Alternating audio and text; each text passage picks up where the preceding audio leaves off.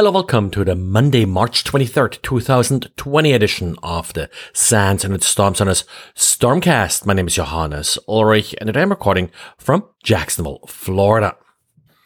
By now it looks like any malware gang out there has jumped on the COVID-19 or coronavirus bandwagon.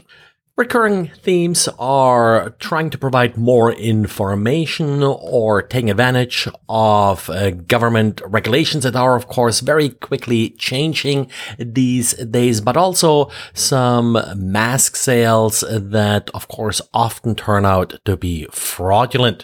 Didier took a look at some of the malware that we have been seeing now. In this case, actually, the malware promised as an attachment uh, some kind of permission slip that apparently you can use to leave your house in case of a national state of emergency. Needless to say, such permission slip doesn't doesn't really exist.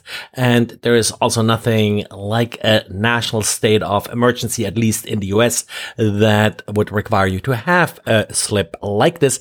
But uh, of course, uh, people will download this document, try to execute it in itself, the document is not really all that sophisticated. Uh, now, the ultimate download is one of those AutoIt scripts. Haven't seen them in a while, but they have certainly been around for a while. AutoIt is of a scripting language, and in order to run the script, uh, the malware actually also installs the AutoIt interpreter on your system.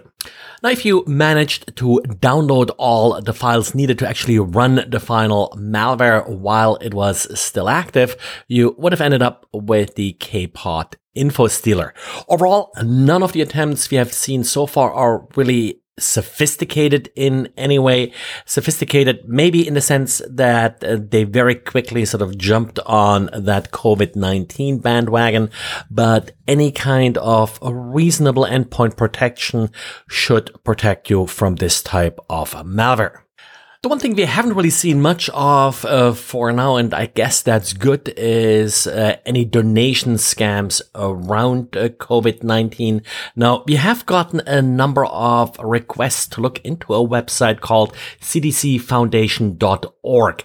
This website is legit. It is actually associated with the CDC. It's a little bit an oddball as far as uh, foundations and charities go. You won't find this exact uh, organization as part of the IRS list, for example, because the way uh, this foundation is sort of associated with the CDC itself.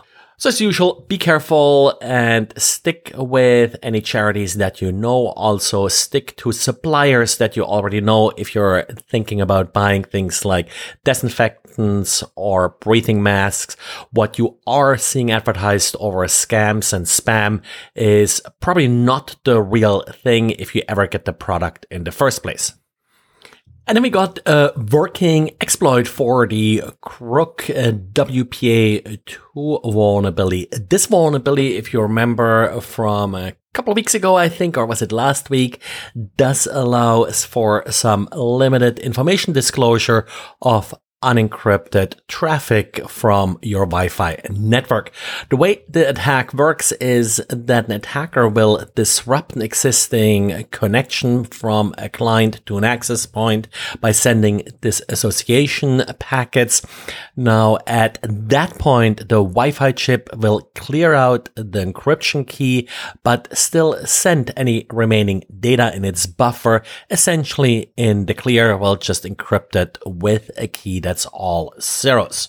So an attacker would be able to read some limited traffic from the network. And now the attacker shouldn't be able to inject any traffic into the network. And of course, also the traffic that's actually leaked is a little bit unpredictable.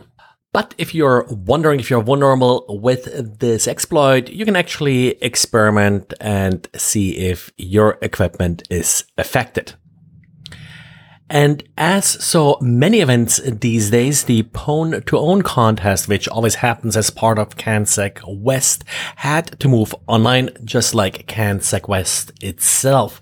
Now, this actually led to a quite successful showing out of eight exploit attempts, seven worked. Now, probably in my opinion, sort of the most impressive one was an exploit targeting Safari on Mac OS, leading to complete system compromise.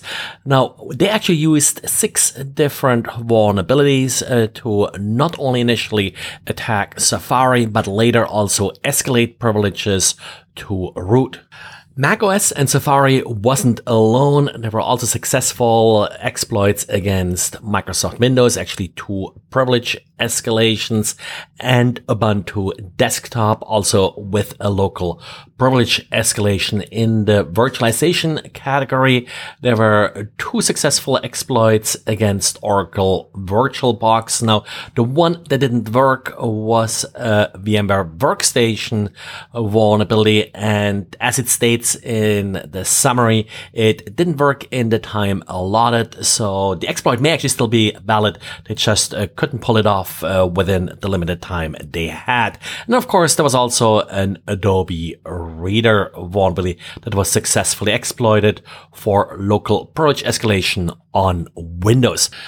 Typically, we will see fixes for these vulnerabilities relatively soon. The zero day initiative that runs this contest will report all the vulnerabilities to respective vendors.